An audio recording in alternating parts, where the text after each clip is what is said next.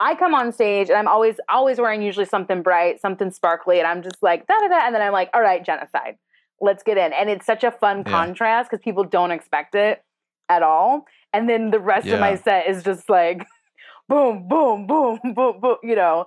Um, but I do think that because I've had like Mel Comics say to me, "Oh, you're so lucky, you're a woman, you can get away with that," and I said, "Well, it's not that you can't." You just have to approach it differently and make sure you're not punching down. Because if people feel like this is a hate speech that you're giving on the stage, they're not going to laugh.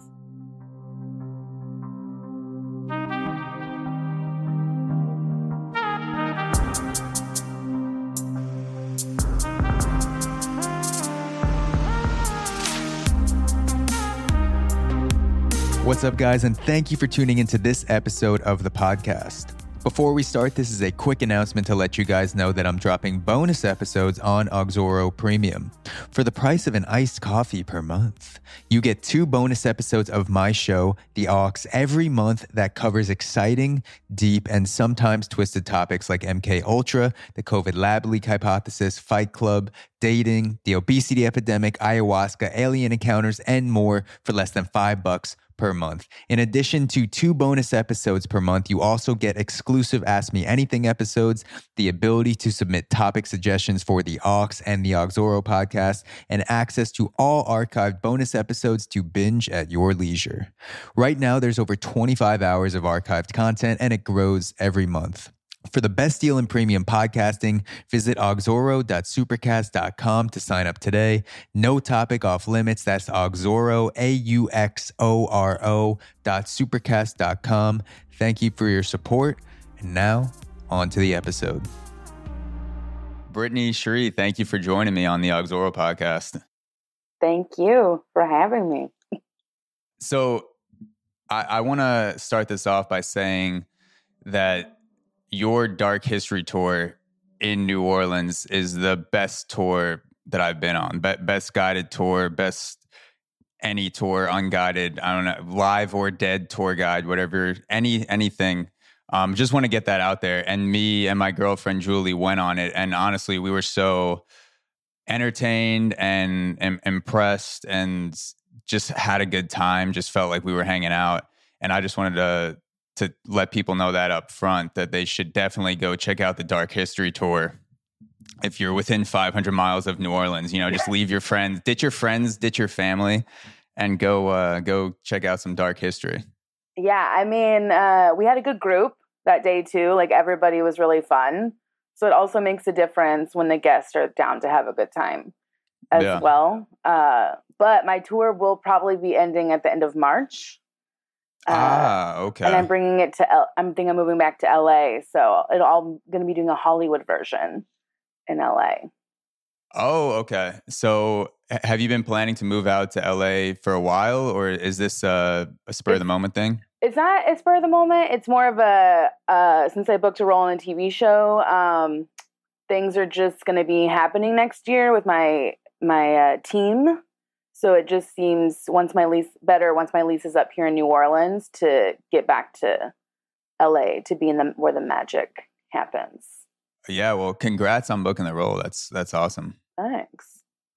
Yeah. So, to to get into the Dark History tour for a little bit, and since it's ending in March, you know, you guys should definitely, uh, you know, go For New go Orleans, get that yeah, go get that curtain call for New Orleans, yeah, and then out in LA you do the Hollywood version. yeah. um you combine stand up and also doing the tour kind of all in one and and we talked about it a little at the end where you have jokes and work on timing for talking to people on the tour. Is is there uh, a difference in your mind when when some groups show up? Like you said that we had a pretty decent group the one that I was in with my girlfriend. Are there groups that show up and for whatever reason they're low energy and, and you're like this is my open mic group. I'm gonna i'm gonna test stuff out on this group and then i'm gonna save my you know the the hard hitting material for the the group that shows up with higher energy. Is there a difference in your mind? So I definitely have groups that are lower energy and or it's like why are you on our a dark history comedy walking tour Uh, there's so many boring tours you can go on. I don't know why you chose to come to the one that's going to give you the most energy from a guide. Yeah. yeah. Um, but I, for the most part, it's all pretty good. There's different people who give different, not everybody is super smiley all the time. So I've learned to just go by people's energies and just because Mm. their face doesn't represent their spirit doesn't mean they're sad or Mm, boring people. Um, yeah. but I definitely, for me, no matter what, I am who I am. So my energy level is always the same. Um, and if people don't like my jokes, I definitely just lean into it more because Oh, I'm yeah. not going to have a bad time for two hours. mm-hmm.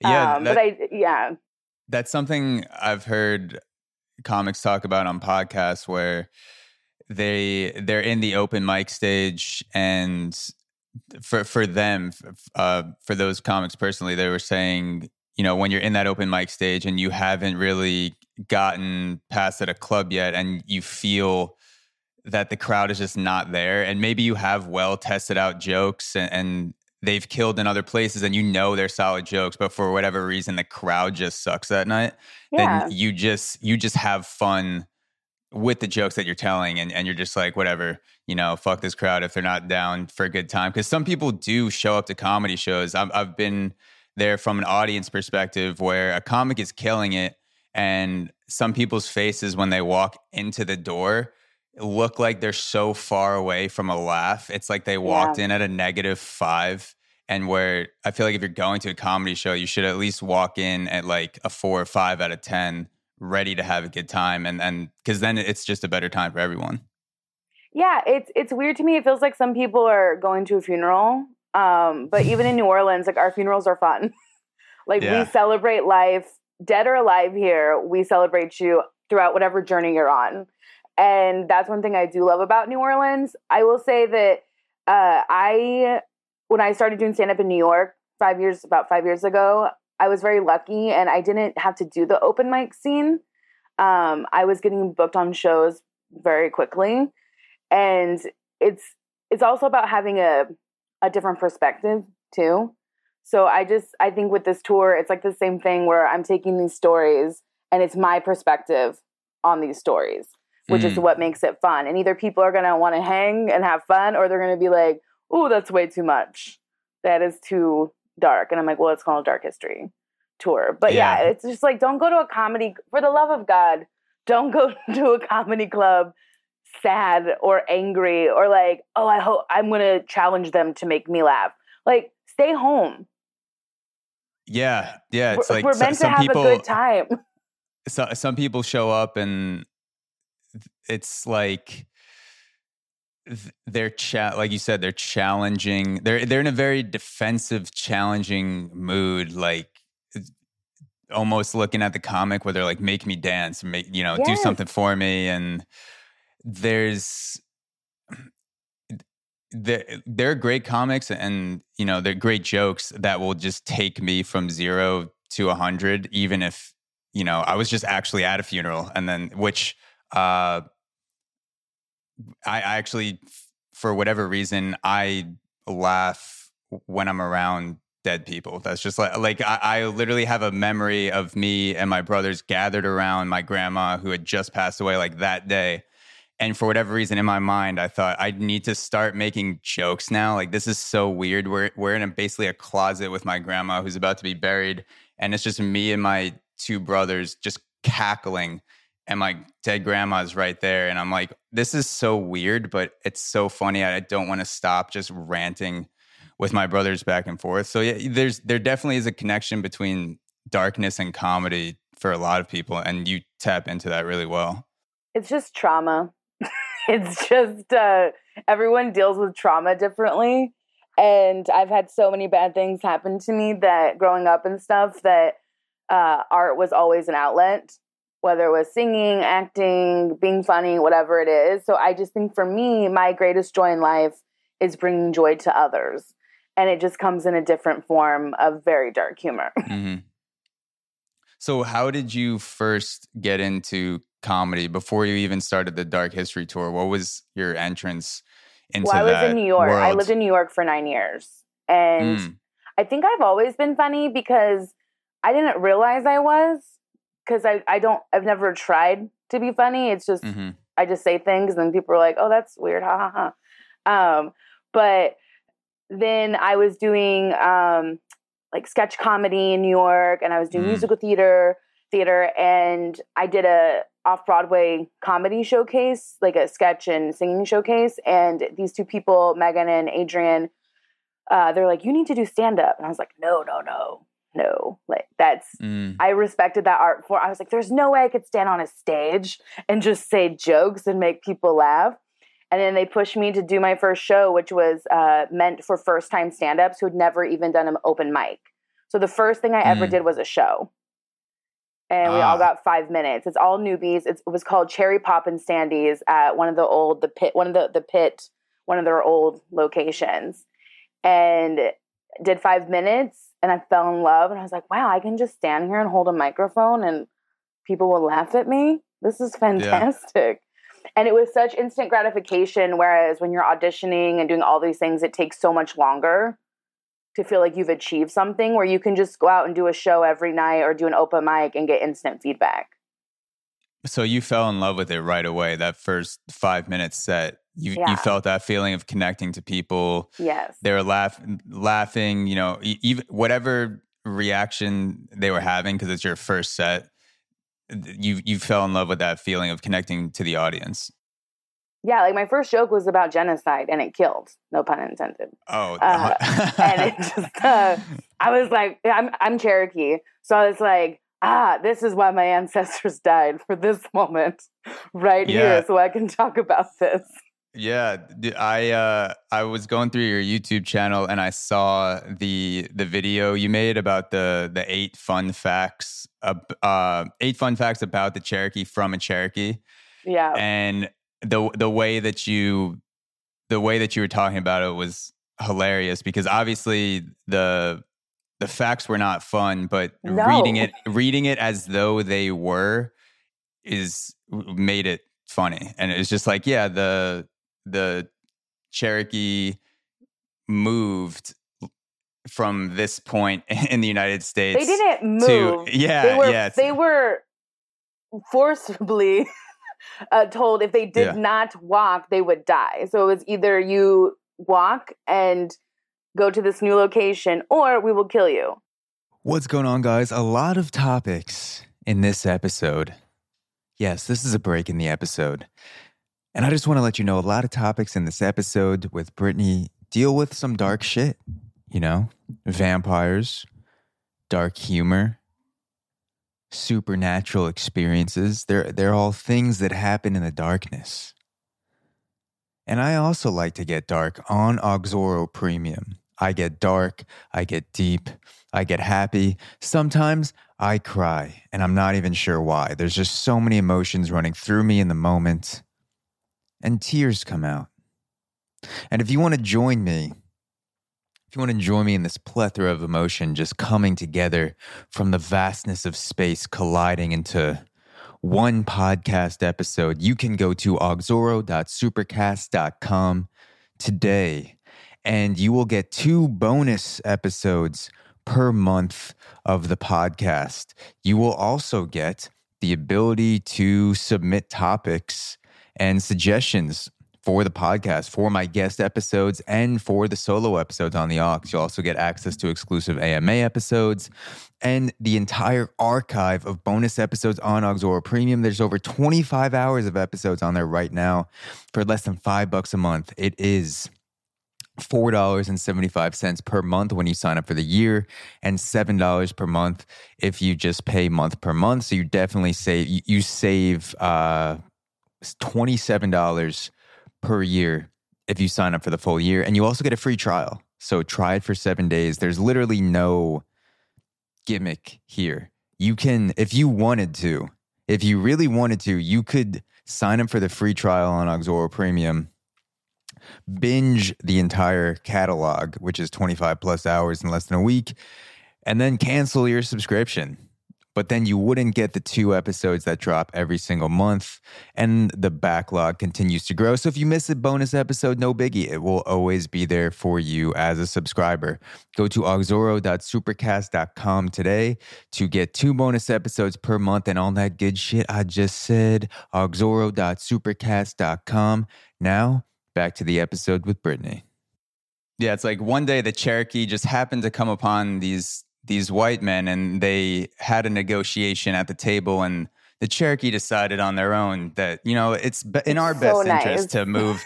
We're you know what guys, we're gonna make a concession for you because you're our guests, and you know that's that's what uh, good hosts do, and we're gonna move to this side of the country. Yeah, we're gonna give you guys Oklahoma. It's the best part, said no one ever. Okay? Yeah, You're gonna thrive. You're gonna love it. There's gonna be a musical about it. It's Yeah. a good time. Yeah, no, it's uh I I found those fun facts because I did a show, a stand-up academic show in New York, and I was looking for stuff about Cher- the Cherokee and I found this UK website. So the the fun Mm. facts came from the United Kingdom. And I was like, of course they see this as fun. yeah. They're, They came they're the ones who came over. Yep. Yeah. It was. It's always different in the in the eyes of the oppressor. You know what I mean? Mhm. They always see it. They're always thriving, and the oppressed are like, help. Yeah, th- th- that's what I'm realizing with so many things throughout history is that when the person who is the oppressor gets to write the history, of course they're going to make themselves look good. It's human nature when you pick up the pen or you start typing out, you you have that own bias in your head of okay, people are going to read this. It's going to be around, you know, maybe decades or hundreds or even thousands of years from now in some cases how can i make sure that this person has a good image of of me and my people um, regardless of whether this stuff actually happens like Yeah. you're, you're just writing a story and you're filling in the blanks and you're like this sound this happened but th- this sounds better this this is this is going to get a better reaction i'm gonna, I'm going to go with this Yeah, I mean, if you write a bio about yourself, what do you put in the bio? You know what I'm saying? I had a drinking problem and hit my wife. You say I graduated from Juilliard.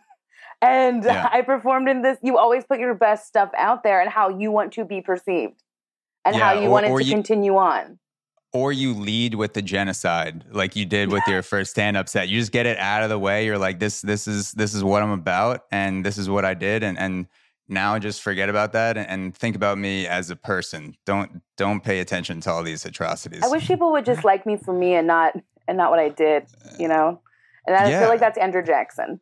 yeah uh, exactly i feel i feel i feel like people don't really get me they they they just get the the 4 million people i killed and they they're not really connecting to me as a person Yeah. And andrew like, jackson's just like talking to his therapist yeah It's like, why do you even care about them? I made more room for you in this country. You're welcome. yeah Okay. And it's, yeah, I, um, being in the South is a little, it, it can get tricky sometimes because New Orleans is very liberal, uh, but Louis, Louisiana as a whole is not. And so I can always tell when I bring up Andrew Jackson on how people's, like, their knee jerk reaction to it is, um, on which side of history they fall on when I start my tours. What's what's the typical reaction of someone who is pro or pro Andrew Jackson or just has a good idea of Andrew Jackson in their head? Because I've been around New York my whole life, and I have the the very brief textbook overview of Andrew Jackson, but I don't have like if you say the word Andrew Jackson, I don't really have any emotion one way or the other. If someone has a very positive view of Andrew Jackson, what what do they typically react like on the tour if you make a joke about it? most people that take my tour, I will say if they do like him, they're closeted about it. Um, especially when I throw out right at the beginning that I'm Cherokee. so yeah. they'll be like, I did have, I will say, the best reaction I ever had was this woman who showed up wearing a shirt saying, like, God bless everybody or something, but then Mm. told me how not to use Google because it's the devil and Mm. like only to go to QAnon. And then I brought up Andrew Jackson and she's like, she "Fuck said, "Don't guy." use Google," but she said, "Don't use Google, but go to QAnon." Yeah, and then she hated Andrew, but then she also hated Andrew Jackson. She was like, "Fuck that Yeah. guy." Like, or am I allowed to say? Oh, Um, 100%. I, okay, yeah. I just want. I was like, I, I'm pretty sure, but I just want to make sure. But yeah, she was like, "Fuck that guy," and then she said, you know, she believes in God, but also she's uh, had alien encounters, and she believes in ghosts, and and. And So I was this- just like, you this- don't this- know who you are. Yeah, so so this is uh, an extremely stable person, Yeah. and she, she uh, I think that's hilarious. Where she's like, "Listen, everything's a conspiracy. Don't listen to Google. Don't don't search it. It's all gonna control your search and what you're able to see." Also, you should come to this QAnon meeting later because we really know how things are working. And it's like she pr- you should probably uh yeah, it's like people become their rabbit holes. Yes. Everyone's lit- everyone's literally just like a YouTube rabbit hole walking around, and you can tell which rabbit holes they went down by the first three minutes of conversation. And it's like, oh, you like I don't even know if you believe what you're saying, but that's the rabbit hole that happened to get you. You you're you're almost a victim of that rabbit hole in a sense where where you Yeah. just keep getting recommended the same shit over and over again. Well, and it's also I was like I I uh whatever whatever side you're on, like I by we're probably not going to change each other's mind by having a conversation. So at least Mm. stick to the side that you believe.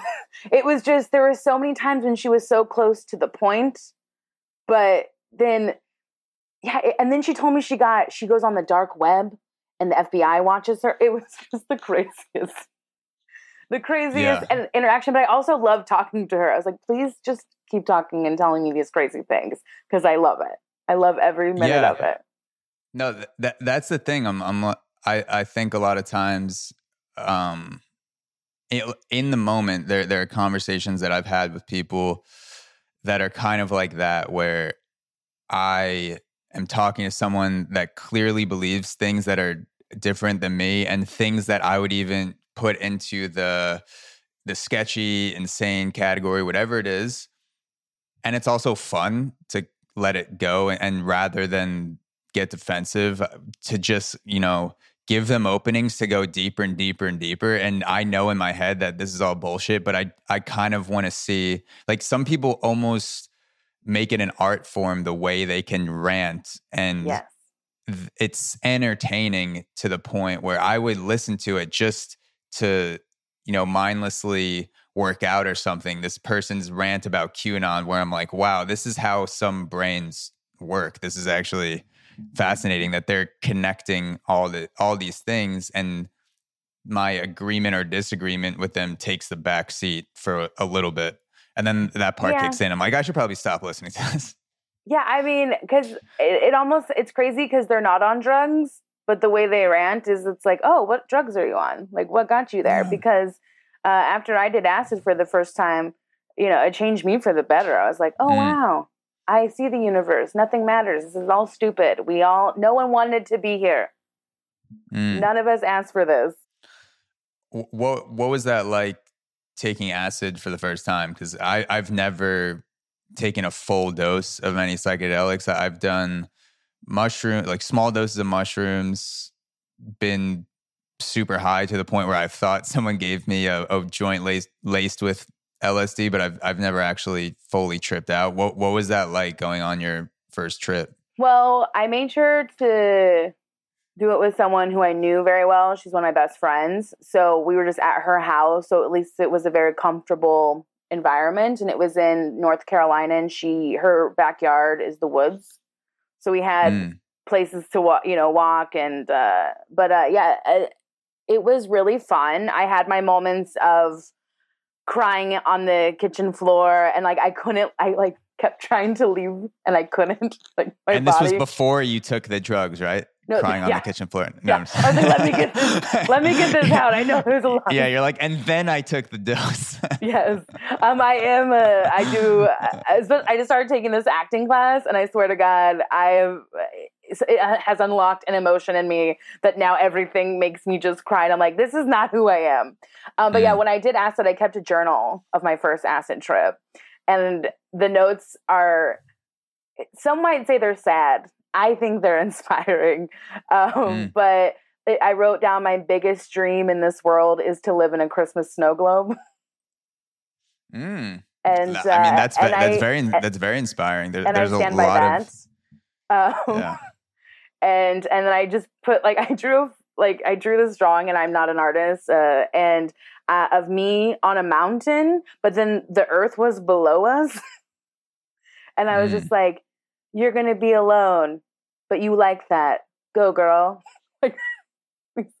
and so so a lot of isolation. You you in a snow globe, and then you Yeah. on a mountain.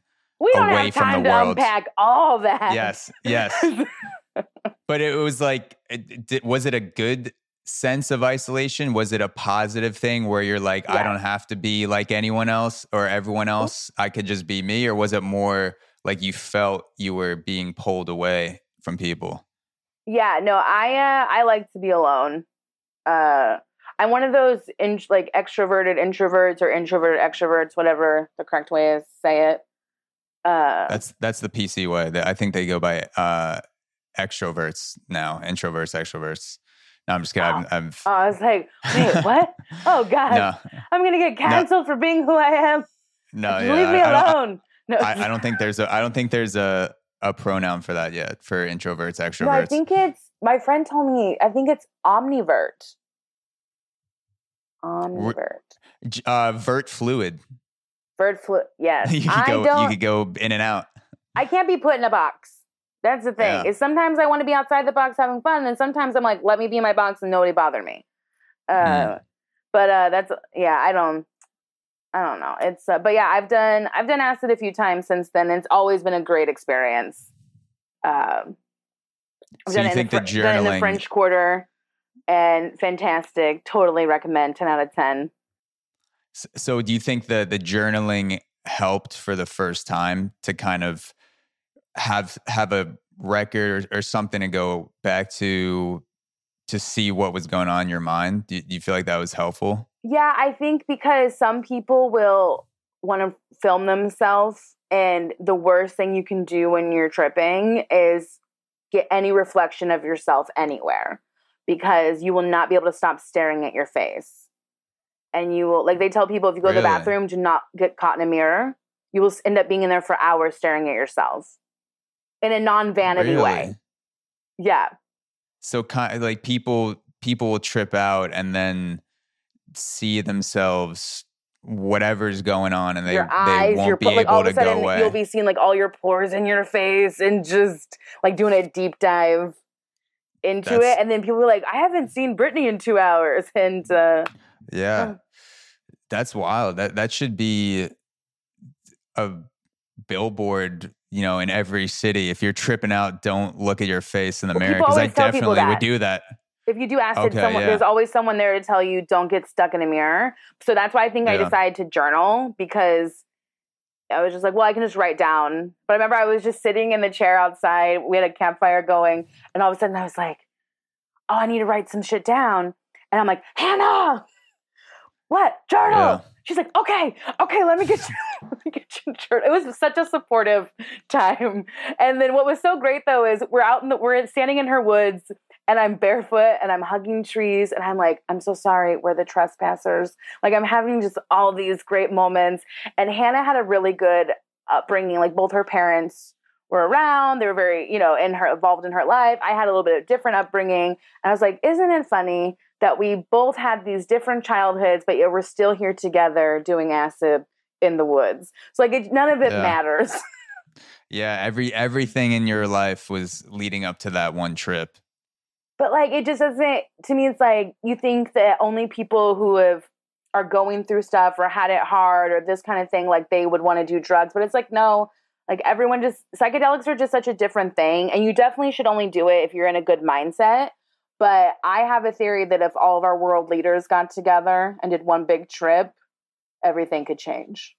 Oh yeah, I, I think if you got some some mushroom tea into Kim Jong Un and, and Stalin and just start You just- crying over his dad. Oh oh yeah, you you just you get them all together and you sh- you show them you know pictures of people uh you know people that are doing well and then you have that contrasted with people that are starving in the streets and then you kind of mix that all together in like this uh Zoolander brainwash montage of do good for the world when he's just sitting in front of the TV, like strapped in that scene, like you were gonna kill the Malaysian prime minister. And it's uh instead it's like you're gonna stop killing people in North Korea. Yes. I think uh You're not going to yeah, that- kill them for laughing.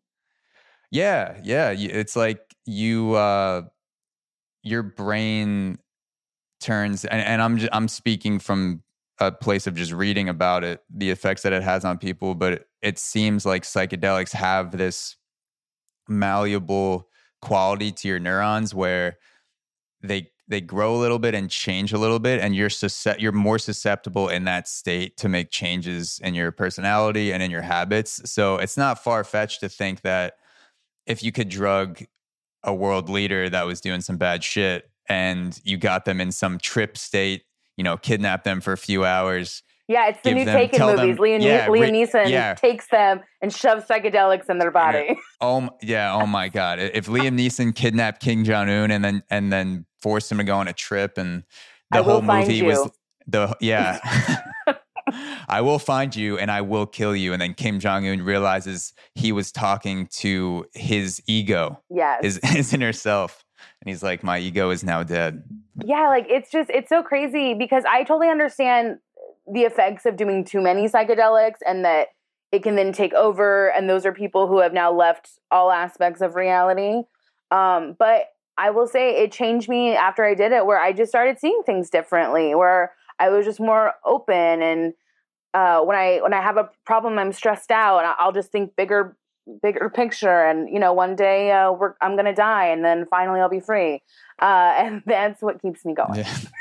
is is there uh is, is there a specific incidence where you thought to yourself, I would not have done this if I didn't take psychedelics, or, or you wouldn't have made this connection in your mind or treated a person this way if it wasn't for those trips? I feel like I am just more free in my in my thinking, and um, I've I was raised super religious and uh, conservative, and then I Mm. moved to New York City when I was 22, and uh, everything changed. Uh, sometimes my family says I met the devil, and uh, but your, you- your family says you're at the devil. But like I met the devil, yeah. Oh, you met like, the devil, That okay. uh, New York is New York changed me. Wh- and where said- did you come from? Uh, From, Bakersfield, uh, California. Bakersfield. California. Okay, so that's conservative, conservative town. Very one of the most conservative in California. Mm. Kern County, baby. Uh, yeah, it's so I. That's why when people say that people can't change their mind, I'm like, guys, uh, yes, Yeah. you can. It's the unwillingness too, and I do think Mm. that after I did acid, it made me even more. Which this will probably be a turnoff for some people, but I do feel like it made me more liberal, just in the sense of um, really caring about human rights and Yeah. people being treated equally and it made me not so uh, self-focused of like if we're going to be on earth i would like it to be an enjoyable experience for everybody Mm. Yeah, like do good because you can and because we're all here together. and not because you're getting a tax write-off Yeah, that that's that's that's a plus. I gotta I gotta learn how to do that. It seems like uh, you know, something that all the rich people are doing these days. So yeah it's Um, just like i don't know it's just crazy to me to not care about others just because you can't see them or they're not around you it's just it's Mm. crazy and i do think that i do think psychedelics helped me just not be afraid to tap into that because I, when i start thinking about all the bad things in the world it does make me really sad and so then i'll be like okay now i need to watch friends or something just to like numb my brain Yeah. um but i don't i think that the problem is most of the people that have the money that could help don't so it falls on the people who have the the least you know Mm, so yeah. it's like if we could just switch that and and have the people have the money be like okay you don't need to reinvent the wheel find all these people that are already trying to do good but don't have the funds you know anyway i have all these ideas Yeah. i'm an i- i'm an No, idea yeah. person that's so many ideas yeah. no follow through that's that's me No, but I mean ta- talking about it is the first step. A lot of people, m- most ideas never get into the speech stage. They just float away in the mind, and people, and myself included, there, there's most of my ideas just kind of flow out, and some of them I write down. Most of them I never say. So there is something to just talking it out first to see if it's valid and to kind of check the logic of it, and then you can kind of move into the the next stages. Yeah, like once I become rich and famous, first thing I'm doing is I'm something with shelter dogs or shelter animals. I'm like, I don't know what I gotta do, but I want to own 10 dogs and I want to have a farm Yeah, and I want them to be free. Maybe some yeah. some sheeps. Uh, so like uh like a free range free range situation but for for dogs and, but and then you don't you don't kill them at the end no, God. Unless they're an asshole. No, I'm just kidding. yeah just just just the pieces of shit Yeah, just Um, the just the no. There's no bad dogs. I, I'm no. I love all dogs. I love all dogs. They're all fantastic. yeah. No i'm i'm uh I, I i think you definitely find people that are down with that cause to to get more dogs together and uh to Like, uh, create, Tiffany- create Tiffany that farm situation. You know who Tiffany Haddish yeah is? yeah. Yeah, Yeah, she's opening um, a grocery store, like a chain of grocery stores in LA, because uh, I think in E- I can't remember where she said what part of LA, but I think it's where she grew, an area kind of where she grew up, and because they got rid of one of the main grocery stores, Mm. and so she's putting her money into building these grocery stores because there's a lot of black owned businesses that'll be able to put their products in her grocery stores. Mm. So that's her trying, to, which I thought was just really cool. I was like, that's such a cool way. And people are like, well, why isn't it already going? She's like, there's so much red tape you don't even realize yeah just to do Well- it. But I think that's really cool that she's, do, you know, that she's doing that. Yeah, well, that, that's uh like going back to the tax write-offs. There are good things that can come from writing off taxes. Like in that Yeah. situation, I I don't I don't know how she filed it, but if she created a business to, to put um the black to give more opportunities to black-owned businesses, if she created her own business to do that, then you can write that off through your own LLC and, and whatever company you set up. And so people, I, I don't think a lot of people are aware. And the only reason I'm aware of it is because I took accounting classes in college, but you can create a corporation and then spend money and then the money that you spend is considered an expense and you can just write it off and, and there's no as long as it's not illegal you can basically do whatever you want so there, there are a lot of situations where people are taking advantage of the law but then there's also situations where people use that tax write-off for good so Oh, yeah. I mean, I- use the law for you to help. If, if you have to use the Mhm. law, if you can't help others without going through the law, then use the law to help you and to help others. There's nothing wrong. There's nothing wrong with that. Yeah. Like if we could all get all the billionaires together and and give them psychedelic doses and be like, "Don't you want to do dope Sign shit with your money?" Yeah, Sign don't you check right here. Don't don't you want to do we we take all the the cool billionaires that are already doing cool shit with their money and when we put them all in a group and, and we we dose the non-cool billionaires and we say, "Don't you want to be cool? Don't you want to do dope shit?" You know, you can't But they're going this. to space now. That's the problem. Yeah, they're leaving. so, so they're just like we're. Some of them are just like we're done with humanity. It's There- not even investing in your community. They won't even invest in their own w- Earth, like in their own Yeah. world. They're like, we're go- sorry. There's other worlds that we can't wait to destroy. Yeah, yeah. There, there's uh, th- they go on TV and they they have interviews and they they'll say. You know, I want to do all I can to help this world, and, and I believe we can save this planet. And then another part of them behind closed doors is like, I think we need to get the fuck out of here. we should uh we should go to another planet and uh kind of chill there. I say good riddance. You know, that's uh, here's the thing. I don't trust space and I don't trust the ocean. Uh, in in the you don't sense trust of the ocean? I don't trust things that I can't figure out. So, like space, there's so much that obviously we have never explored. And I'm like, there is stuff out there I'm not ready to see. Same with the ocean. As soon as you get to Mhm. the dark spots and it's just a deep abyss, no Mhm. thank you. Where do all these uh what is it the myths and the legends come from they come from somewhere okay mermaids are real Here- that's what i'm saying zach mermaids are Yes. real I I I can't disprove that. they're like But oh yeah too many psychedelics with this yeah. one Yeah. I mean, I'm sure if I take enough, I, I will actually see a mermaid. Maybe if I look in the mirror, that's that's why no one looks in the mirror all of a because everyone just just sees red as a mermaid. with a fork just brushing Yeah, brushing your hair like ariel.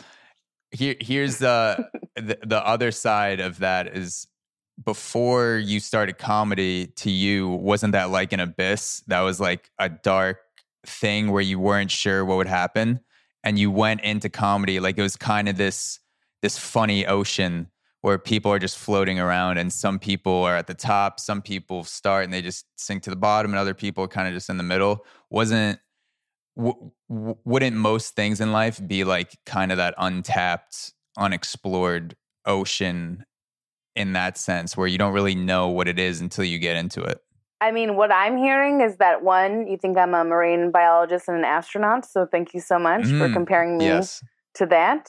Uh, 100 Two things I've You are- never you're, wanted to you're a be. comedic you- you're you're you're a, a comedic explorer um in the the open sea sense yeah, uh, last night I had a teacher on my tour, and she was like, "You know, you comedians are just like teachers." And I was like, "I think people are giving comedians way too much credit." yeah uh, yeah screw we should screw the teacher salary we should just give it all to to comedians I mean, please, uh, I would love just a salary. That would be fantastic. Yeah. I would. uh No, I mean, I. It's so funny because performing for me has never been.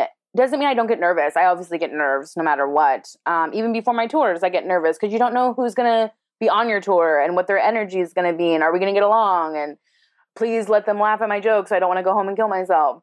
Um, but uh, it, I just it, it's something that has always felt so right that it sounds so cliche when people say like I was born to do this, but I'm not kidding.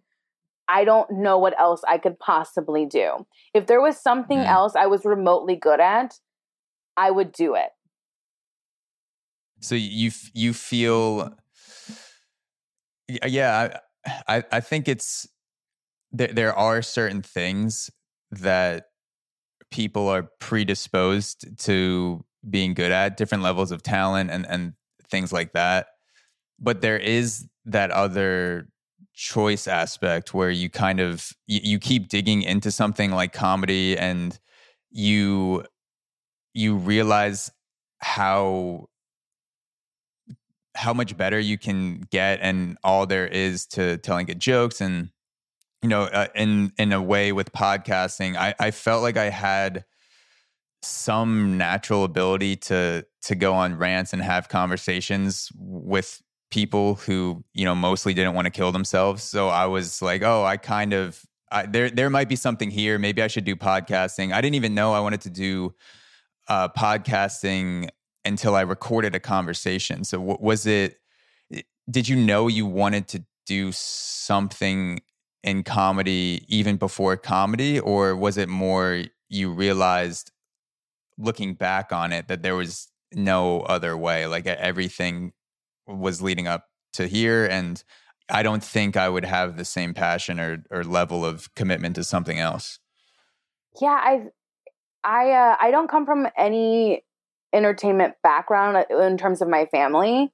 Like nobody else is in the arts in my like that I'm close with at all in my family. Mm. So I never had that push from that for anything. It was always get a get a job that you can get a retirement for later on.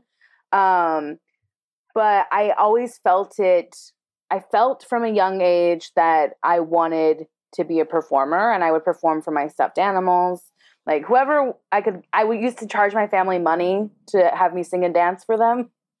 Um, That, and that's that's how you got to do it. You got to know your value at the start. Not, I mean, not enough. I wish not- I could have that same courage of charging people 25 cents. I was like, where's Yeah. that girl? Come yeah, back. got listen. Listen, I know, I know, I, I love you, and I, I know you're my family, but I'm not opening up these golden pipes unless you open up your wallet, and that's the way it has to be. And I'll see you next Christmas. Yeah, and that's that's exactly it. Is here? Do you Yeah. want you want to say you? In, I'm an investment. Okay, you want Mm. to say if you're all conservatives, we're all about investing and the money and all these things. So I'm like, come on, come on, Yeah. write me off gonna- as for your taxes. I don't care. You know, I'll Yeah, be an if- entity. If, if you if you get in if if the, if your family invested in the beginning in the in the very early stages, that means that they're going to get a bigger reward later on. It's all it's all return on investment. uh, stock stock ROI, ROI, baby. Stock, Okay. stock market stock market 101 you take a bigger risk you get rewarded for it so y- you, want to invest Bitcoin, crypto. Yes. All right, these are words. They yes. And and you need to uh, you need to tell your family if, if you get in on the bottom floor, you will get a bigger reward when I'm on the top floor. And I can't promise the same thing if you wait till the top to get in. I, I need to feel that energy right now. Yeah, and I, I will say that uh, there's something to be said about really having to force yourself to want it because you do and not because people are pushing you towards it. So I think for me, the biggest change in the last couple months has just been allowing myself to say, okay, yes, this is what I want to do.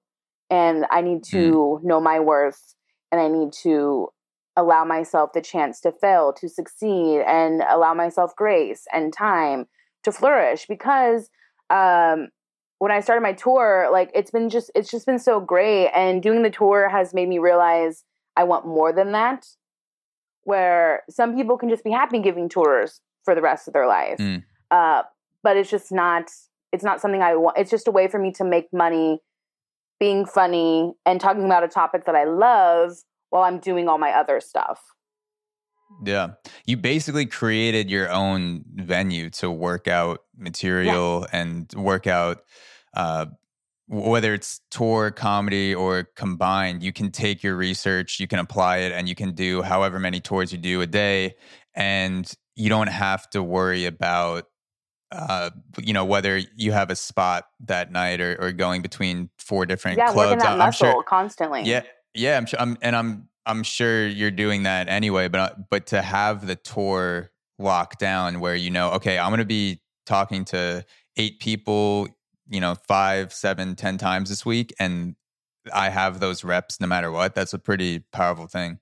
yeah no it's it's definitely it's helped me realize that the more i lean into who i am the more fun it is for everybody too so instead of trying to please people and that doesn't mean you don't i will say the thing with stand-ups is when people say like fuck this audience blah blah blah to an extent but also it's really good to be self-aware and to know how to pivot so when i used to do stand-up in new york if I had an audience that I could tell they liked me, but my material just wasn't vibing Mhm. with them, um, I would go to crowd work. I'm like, okay, let's figure out. I want. I got to figure out these people. What do they Yeah. like? But a lot of comics can't or won't, and they don't want to do it because they're like, well, I wrote this stuff, and to me, that's the difference in people who create for self indulgence reasons because it's all about them rather than wanting to help people and leave them feeling better, entertaining them. So for me, no matter what I'm doing, if it's stand up, singing, acting, writing, it's always because I want people to be able to escape even if it's a, like a tough topic. I just want people to have a good time. I can i just consider myself an entertainer. And it's not about Yeah. me. I've, it's Yeah, not I- about me. It's about the people it's about the people and bringing joy and bringing us closer together with our shared experiences you know? Yeah, I I I always get so excited and scared at the same time when a comedian does crowd work because I think I'm going to get picked on and just torn to shreds. Um, which most of the time doesn't happen. It's mostly just playful. and banner, it shouldn't be you shouldn't you shouldn't shit on your audience unless one it's a roasting show or um, they're heckling you and even then you still have to do it in a way that doesn't make the audience feel oh crap this is really uncomfortable Yeah, I I always I always appreciate when a comic turns to the audience where they start doing crowd work because yes, I do want to hear good material and I do really enjoy hearing great jokes and I could tell, you know, the timings there. Sometimes comics will even say, you know, I'm I'm working this out after. Yeah. But I I always appreciate uh I, I appreciate a great set with jokes that a comic comes into ahead of time.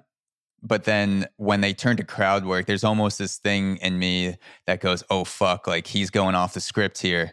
Let's let's see what happens, or she's going off the script here. You know, this is not pre-planned this person could say anything there's like a wild element in that moment especially in a small club where a comic will pick their head up and start looking around and just be like you guys together and that starts Yeah. could turn into like a four minute rant sometimes uh depending on how much they're getting from that person or what they're getting from that person that could turn into you know half of a 15 minute set is just talking to a couple yeah, I mean, people so and it shouldn't unless there your material something's just not clicking with the material. Like always come in ready to do your set. Um, but my favorite show I ever did was at the Grisly Pear in the West Village, and it was a midnight show. So you, your audience, you'd never know what audience you're getting on a midnight show.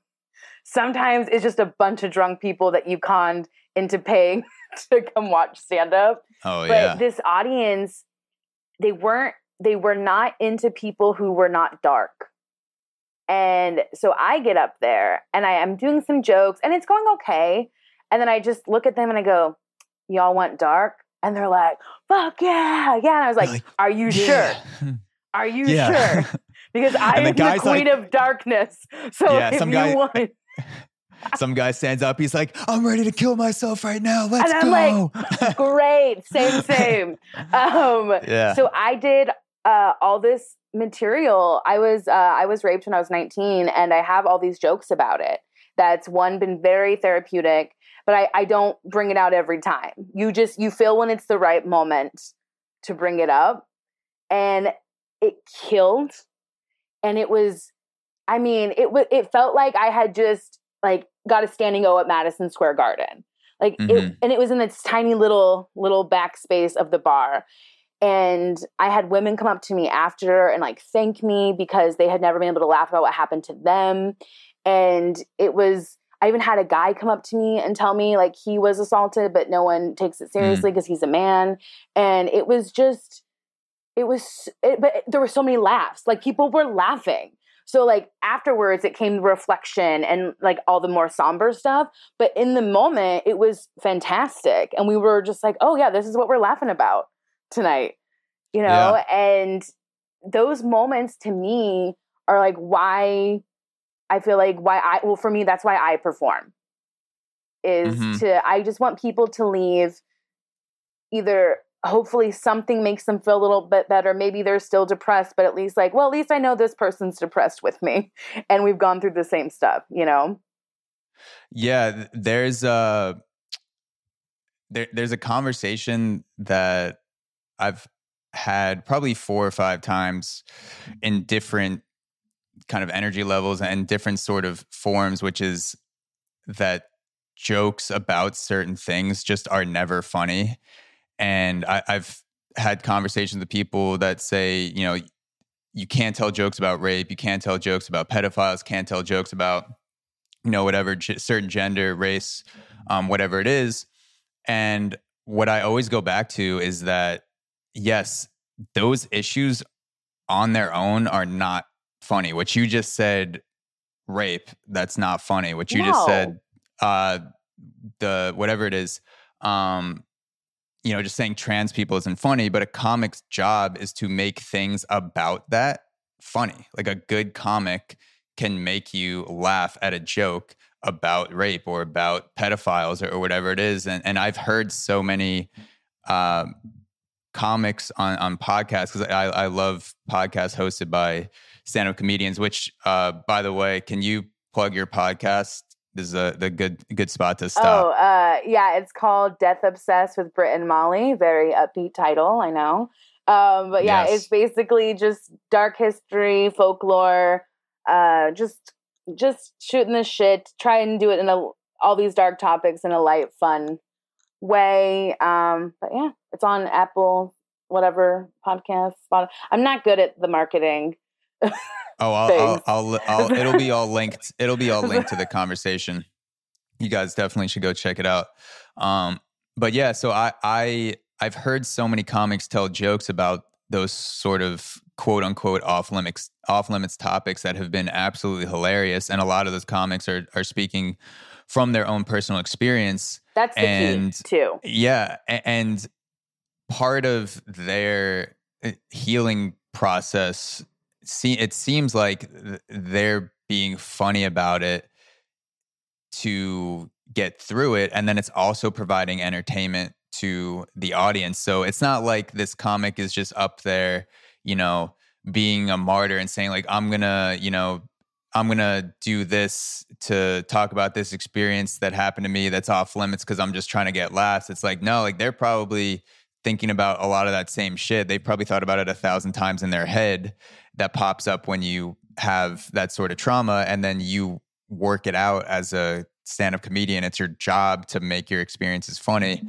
and so that comes out in the form of a rape joke that's hilarious or a, a sexual assault well, joke whatever also, whatever I'd like to point out that when you're doing material that's considered you know quote taboo um it's not that again like you're saying rape isn't funny and also you should never punch down at the survivor or the victim right? That's what I think people are not understanding with the mm-hmm. darker topics is mm-hmm. no one's saying you can't joke about these topics, but who are you joking about? Who who who is mm-hmm. getting the laugh? Who's who is who are, are the people laughing at? Is it the rapist or is it the victim? Because if it's the rapist and our and you were laughing about the rapist, our rape culture, all these things, that's completely different. But if you're punching down at a victim, then it's like, why are you? Do- why? This just feels like you just want to say these like hateful things you have inside of you, you know? Yeah. Yeah. I, I just listened to a comedian named Hannah Dickinson on the Honeydew podcast with Ryan Sickler. And one of the funniest things I've heard in a long time on a podcast is her describing a situation where she got raped by an Uber driver. An Uber driver dragged her out of an Uber, um, she she was passed out. She tells the whole story on the Honeydew for anyone who wants to look it up. The Honeydew with Ryan Sickler with Hannah Dickinson. But she she went through that whole experience and then woke up the next morning not knowing where she was, realized what had happened, and then also was looking at her phone was there. She had a designer purse, and she was like, "I was raped, but also." This guy missed a lot of opportunities to steal my shit. Like Yes. He's he's not that smart. Like he could have stole a designer purse. Nothing like, worse than a stupid rapist. Okay. Yeah, yeah, yeah. Only exactly. high intelligence for me. Yeah, right? she's like, yeah. Her takeaway was like, wow, this guy really missed a lot of opportunities here. Um, and then you're now you're roasting it. your rapist. You know what I exactly, mean? Like yeah. it just you're like this. That's what we should do. Is we should have a show where we just roast our rapist. Um, That's that I could see that getting picked up by Comedy Central, and if it doesn't, someone should pick it up. R- also, rapist, don't roast, take my rapist. People, yeah, don't take don't take it. It's been copyrighted here. Please, this is all I have. Don't yes. take these things from me. no, but yeah, it's um, it, it's it was hilarious the way that she was talking about it, and it was it wasn't absurd. It it was just these true, honest thoughts that because we all so, have cra- we all have crazy thoughts about yeah. things, and when you are when you're when you work in a medium that requires you to be observant and when you start training that muscle and you keep training it now all i do is i just i'm observing constantly and i'll hear a conversation and i'll start writing down the conversation notes in my phone but like the guy who raped me it was in this gross motel in north hollywood and I, i'm ashamed about that like mm. it didn't even have a scan card it was a key you know what i mean like in terms of uh luxury. I did not have her luxury. Uh, yeah, yeah, yeah. Was, I was wearing an Abercrombie and Fitch sweater and Reef flip flops. It was not my best fashion moment. Okay. Yeah, yeah. You're like the, the, this guy. His budget was not as high as it should have. And been. that's a, that's actually more offensive than getting raped. Yeah. Is that I was not worth at least a Motel Six. Yeah. Um, I was, uh, yeah, but it's it's that's how you have that's the thing how you have to look at it is everyone has so many bad things happen to them and people who haven't that's great but most of us have and I've always been a the silver lining of a dark side. That's just my how I view things. Um, so you can give me like a murder suicide, and I'll tell you something good that can come from that. Like that's just how I look at. I have this weird Yeah. optimism, uh, Yeah. but I'm also filled with dread. Yeah, there, there's uh somewhere in there. There's a, a book called you know a, a thousand ways, a, a thousand good things about murder suicide, something like that. It's like here's the things you didn't know about murder suicide. One, Um, just you get like your that. name in the paper. Let yeah, me tell you, I'm the only performer in my family. Do you know who's been in the news before me? My dad, because he was on meth and stole a chemical trailer. And my brother was the first sheriff in his group to catch COVID last year and made the news. I have not. so what you're saying is you need to catch COVID and start doing meth, and that's gonna get And you, the order get your name doesn't matter. It, Yeah. it can go either or. Pro- probably at the same time, you'll you'll probably be taking a hit off of someone's COVID pipe, and then you know hopefully two birds, one stone, so you can still get to your set that night. You don't have to waste any yeah, more well, time. fingers crossed I don't get COVID before January 3rd because that's when I fly uh, to go film Better Call Saul. So I'm just like, please do not let me get sick uh, before that, this.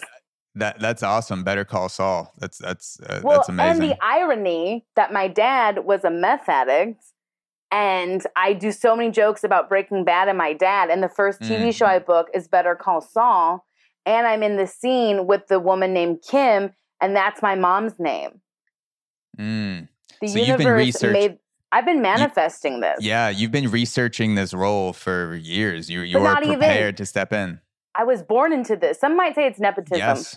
This is what Yes. nepotism is. Yes, I'm I'm so I'm so sick of nepotism in Hollywood. I'm I'm so sick of people getting roles because their dad was also a meth addict. It's like I wasn't as lucky for my dad to have a meth addiction, and so that's I'm I'm just time, so sick of it. Unless yeah, your dad has passed on. I don't know about.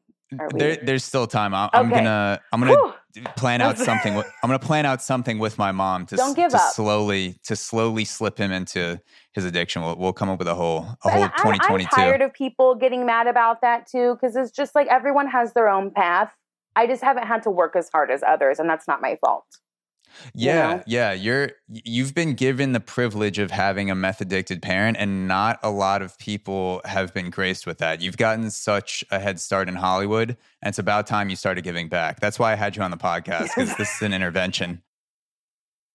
You know, it's just too many good things have happened. I am, uh, you know, I'm 33 and my roommate is a ghost. There's a sitcom in there somewhere. yes. Well, um, speaking speaking of the speaking of ghosts, speaking of observational comedy, observing things. Um, one of the experiences that you told us you observed on the tour was you actually met a vampire, a vampire of New Orleans, and her donor. Would you Blood be able to blood donor? Yes. Would could you get into that story and and how all that happened and what that was like being in the presence of a New Orleans vampire? It was insane. Uh, you know, you you you think you'll always be ready and you're open until it happens, and you're like, oh, um, yeah. So I was just walking down the street with my friend Jen, and we're just peeking into a window at this hotel, just like, oh, that looks like a nice hotel. And this woman walks up to us with her man following behind her, and and she's like, hi, are you looking for the Ursuline convent? Totally unprompted. Like we had no conver- there was no eye contact, nothing, and um, and I was like, no, uh, we're just uh, out here strolling around. And the way she was dressed, she was dressed very gothic, and her fangs were like this big on each side of her mouth. And I thought she was a vampire tour guide because that's how a lot of them dress here. So she just looked How the part. how old was she? About older, younger? Probably late twenties, thirties, somewhere in somewhere in there. Yeah, she Well, appeared at she appeared twenty or Here, thirty. so we don't she- really know if she was born Yeah. in the 1700s or not. I did not ask Yeah, to see her papers. There you go. Um, I didn't even know how to really speak to her. Um, and and her man that was with her didn't have any things but was dressed the same way. So Mm. we start talking to her. Well, I couldn't really say anything. My friend Jen was taking over for me, and and she tells us she's a vampire and that this is her blood donor. And that she is from New Orleans, but now lives in Indiana. So gentrifying much, and uh, brought brought her blood donor Yeah. to New Orleans, so uh, so they could she could show him the vampire culture in New Orleans, Mm. and was very Mm. clear of like, this is my blood donor. Casual. So she, yeah, so she was on almost like a a parent would bring their child back to their hometown to say, "This, this is where I grew up," grew and this is up. th- this was the vampire bringing her donor back to the New Orleans kind of culture vibe to say, Yeah. "This is." You know, this is where this is where it all started. Yeah, this is where my I got my first pint of blood. Uh, yes. O positive. What up? Yeah. And uh, yeah, and so then she was like, "Yeah, I'm taking him to an event."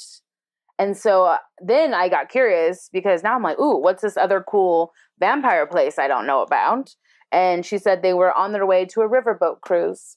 So Mm. very wholesome.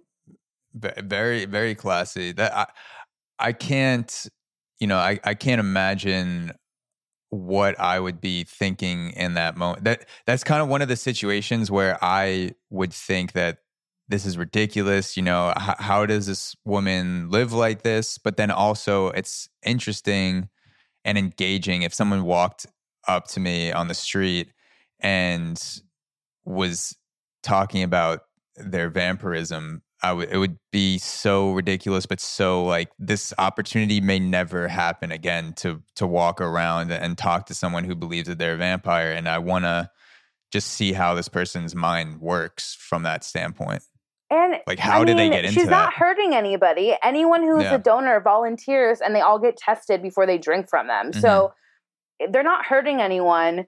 And if that's what they believe and they feel, Mhm. and they're not hurting anybody, then okay.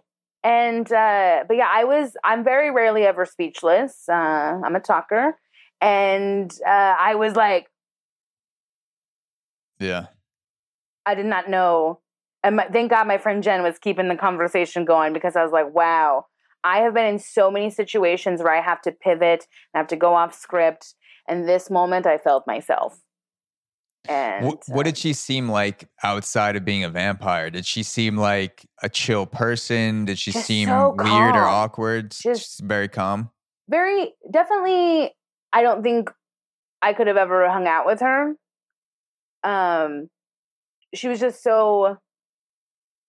But that's not because she's a vampire. That's just because I don't really do well with like super chill people that are chill twenty four seven. Um, Mm. and chill people don't usually do well with me either. either it's just Yeah. too too much. Um, but it was just very just, and I felt like she was putting a spell on me, even though she's not a witch. It just felt like I was in this trance, and her blood donor looked like he was about to pass out. Yeah, So you think she was she was done feeding at that point? Like she had just she had just drank this guy's blood. poor guy. He it wasn't because you know how you can tell when people are drunk and they're they have that drunk energy. He did not have Mm. drunk energy. He had I just donated at like the Red Cross or whatever, and I Yeah, didn't get he an apple juice or a cookie. like I need to sit down. Yeah. Yeah, he he he had that uh, health clinic energy. You yes, come yeah, yeah, and you're just not like, not bar. and also, this was it. I mean, it wasn't super like early. It was what, four in the afternoon. So, I mean, obviously, you can be drinking and be drunk at that time, especially in New Orleans. Mm. Um, but it was just so it was just so bizarre, and I'm so happy it happened. And it happened on Cinco de Mayo, so I'll never forget that day. Mm. Um, but yeah, and it's fun. I'm glad it happened because it's fun to tell my tours too. You know, to tell people, and I'm not Yeah. lying. Yeah. Did, so did she did she get into the process of how she actually drinks the blood? Like does she, does she physically bite this dude? Did he put it in a bag or something and then she drinks it like a Capri Sun? Like did, did she talk about how that stuff I mean, come on, Zach. Like, what do you talk about on a first date? You know, like we just met uh, each other. you you asked that person if you were to suck my blood, how would you do it? I just want to know. Like I'm not saying it's going to happen. We'll see. Third, that's third date territory. But like, if you were going to, how'd you do it? We we swapped stories. I said, well, when I drink, uh, you know, coffee, this is how I do it. Now you tell me how you drink yours. uh, Yes. caffeinated, decaffeinated. Yeah. What is that? yeah. No, O um, we didn't get we didn't get into it because one, she was they were running late to the Okay. riverboat cruise. I mean, we were in they were in transit, but there is a I can't remember if I told you guys on the tour, but there is a um documentary on Netflix called Dark Tourist.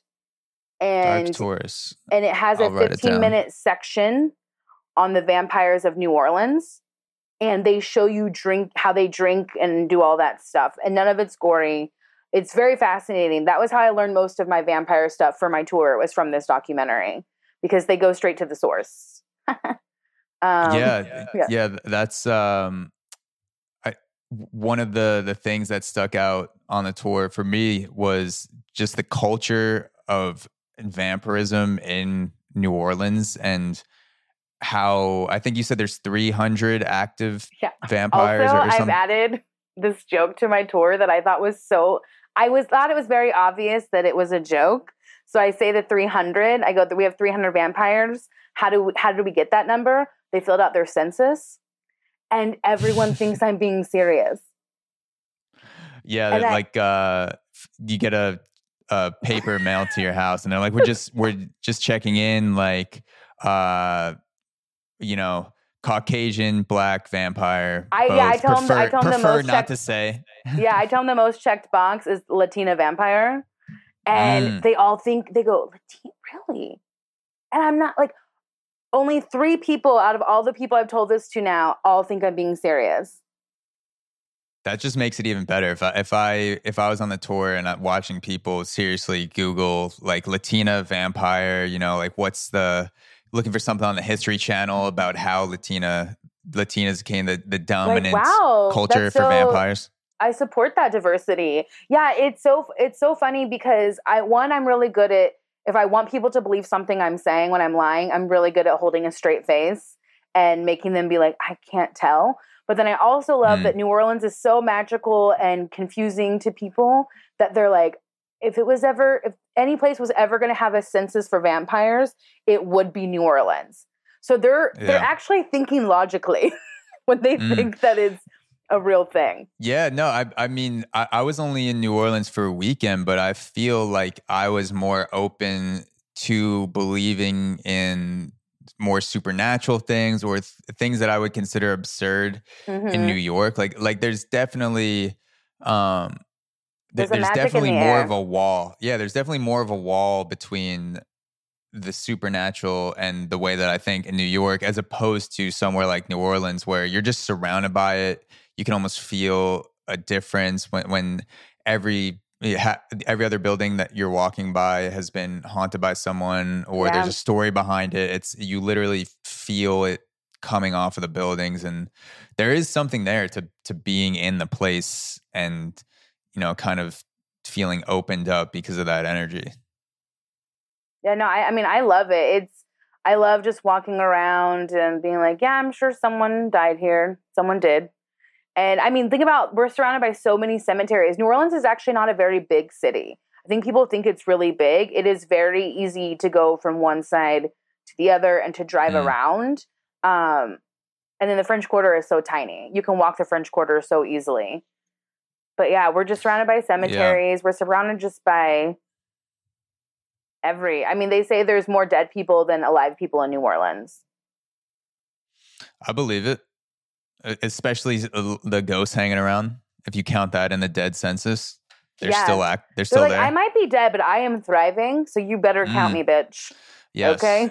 I bring in tourism. Like our dead bring in tourism. Yeah, that that that's hilarious. You you open up a a book for the states and and their number one uh kind of like export that brings in tourism. It's like Texas, guns, California, weed, Louisiana, ghosts. Yeah, I mean, it's people come here just for that stuff. Just to every Yeah. people. So many people want to take a ghost tour, and I try to. I really try and do my best, also to not lie. And if I'm lying, it's because I'm saying a joke usually. Mm, And then I'm like, guys, I'm just kidding. Like, I was fucking with you.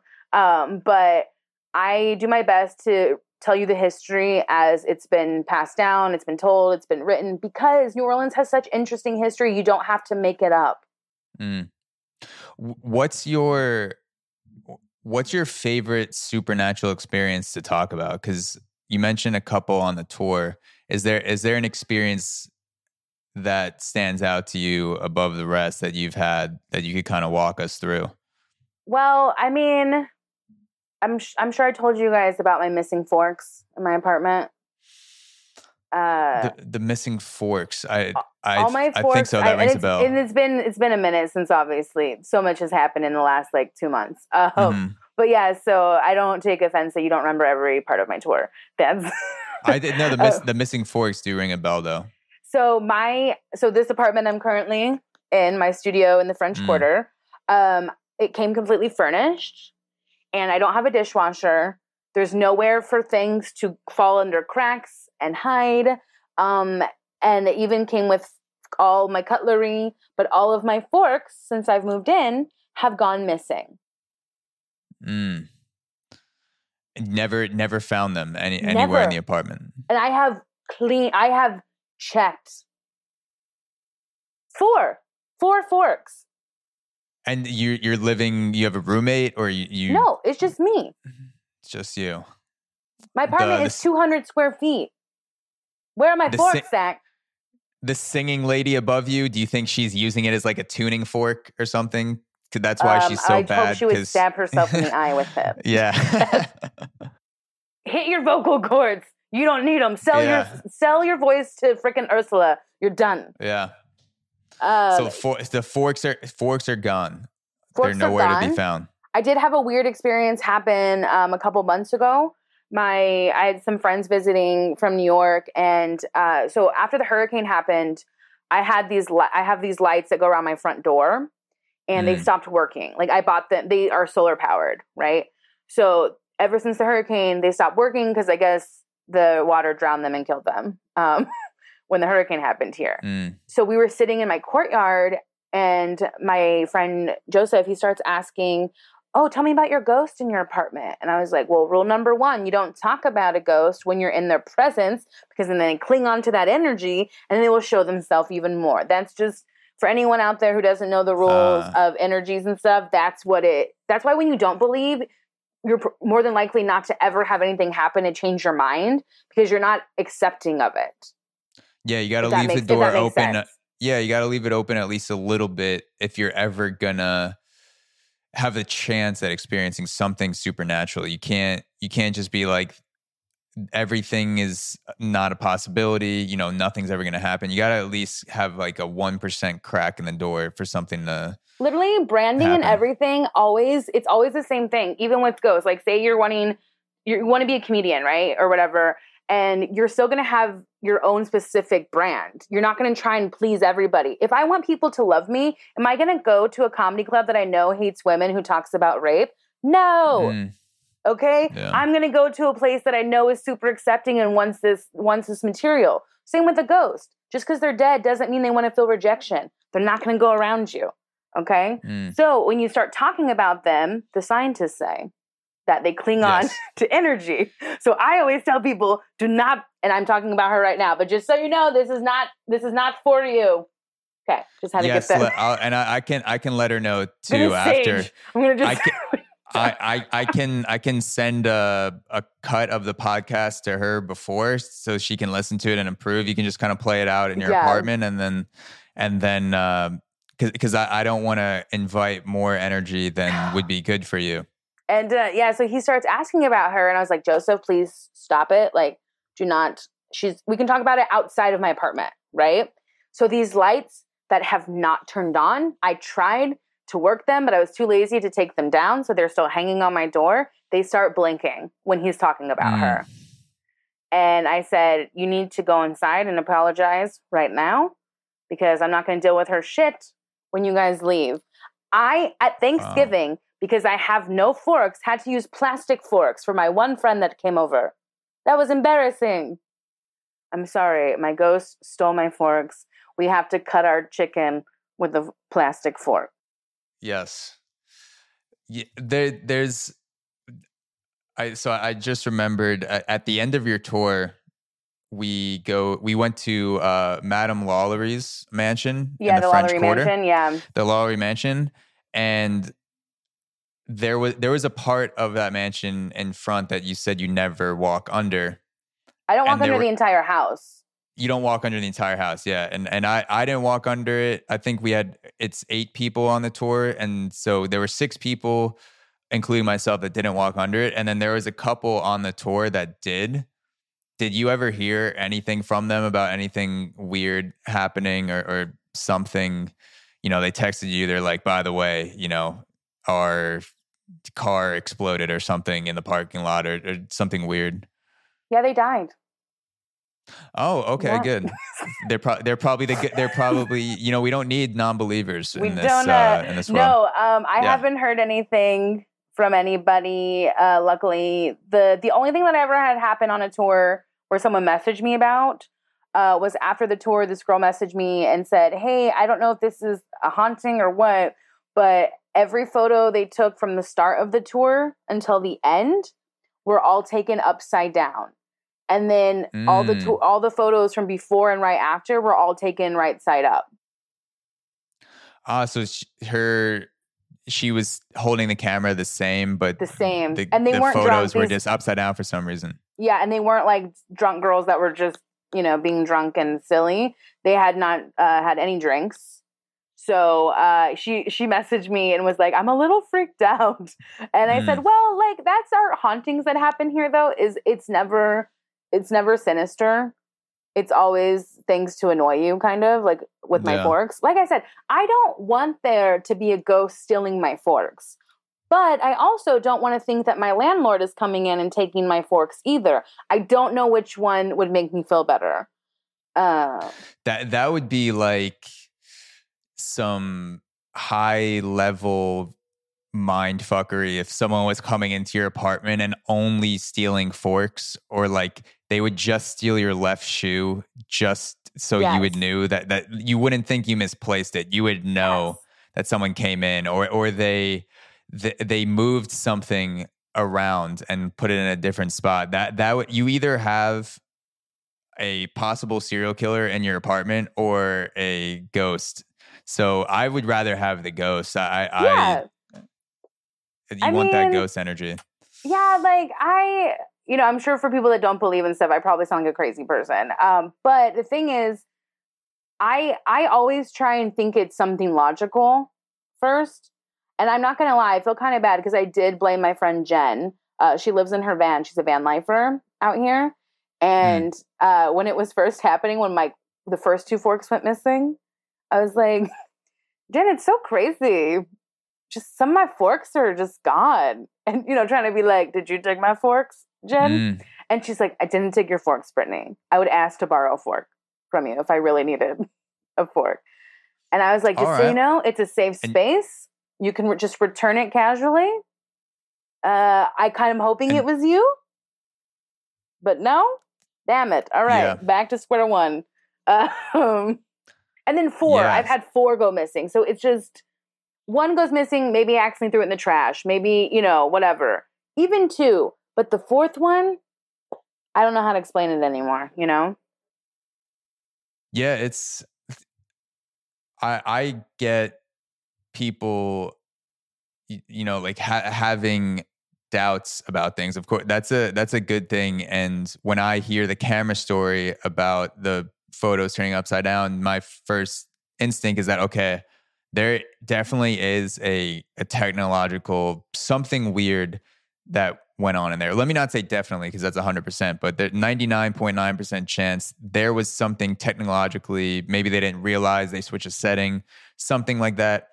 I don't know but there's still 0.01% of my brain that goes, okay, th- maybe it's not a ghost, but there's something that we don't yet understand or have the technology to understand that is responsible for whatever happened to the camera. Or like the people on the tour who walked under Madame Lalaurie's uh, balcony, with, or I don't know what you call it, kind Uh, of like gallery. a Yeah. gallery that was one of the things uh, from the tour the difference between a, a balcony and a gallery so now it's harnessed Yeah. uh, hardened into my brain um, but yeah y- even if even if you don't think that bad things happening to people that walk under that gallery has a supernatural explanation, I still wouldn't test it. Like there, right. there's still a there's still there's still a healthy respect in my mind for the unknown. The even though the unknown, you know, supernatural um my mind is uh, is always going to gravitate towards the logical explanation first and then yeah. rather than say it has supernatural explanations i'll say okay we just don't know yet. If it is supernatural i don't want to be like the guy you know punching that thing in the face going like come on like do something you know? Because if it is on the off chance then like why why put yourself in that position? I i don't really get the the testing kind of pissing things off that you don't understand or you, or you don't believe that are there. You Especially can just be like Lalaurie because that's the house where all these slaves were tortured and killed. So for me, it's just such a weird one for people to try and flex on because I'm like, even if you don't believe in the hauntings, the history is still real of these terrible mm. things that happen in this in this mansion. So why not still be respectful of it? Yeah, the the stuff you're talking about on the tour about uh, Madame Lalaurie was some of the darkest, wildest shit it's I've ever heard. It's my least favorite part of the entire tour, but it's everyone. It's yeah. the mo- always the most requested, and so it's just a part, just a part of it, it. Yeah, it's like you almost don't believe that it's real. You believe that that's the supernatural part of the tour, but no, there's this person that was experimenting on slaves and and you know putting them in boxes and, and, chopping off their body parts and attaching yeah. it to other parts of their parts of their body. Like it, it's, I don't know. I, I feel like there's something that stays in an architectural structure that maybe we don't yet have the ability to see with tools like in like some sort of energy when something bad or good happens in a place i think there's some sort of mark left behind and we feel that as this oh that's you know i get a chill or i have a dark energy or you're in a good place and you feel and maybe an extra layer of warmth when you're standing in that place i think maybe we'll have some sort of tool or, or some sort of knowledge that we gain in the future that gives us an explanation for some of those things where we can actually see oh if you have an experience in a room there's going to be some stuff left on the surface that has a you know maybe a thousand year half life like the experience is actually still being lived yeah. in this room and so when i was at, at that house uh, at the Lalaurie mansion it just felt it's heavy fucked up yeah like it's i was like wow this this some dark messed up shit well, why would you not feel mansion. energy we feel energy with like i can meet someone and instantly be like ooh do not like this i don't know what you have mm. going on but this energy, mm. I my my energy does not like this. So I'm gonna go. This is yeah. not this is not so why would it if there's this if there's that much heavy energy happening from all these terrible things, how could something not stay? You know, and whether they show up yeah. in the form of a, you know, a spirit or a ghost, that's still the last big thing that happened on this foundation, you know?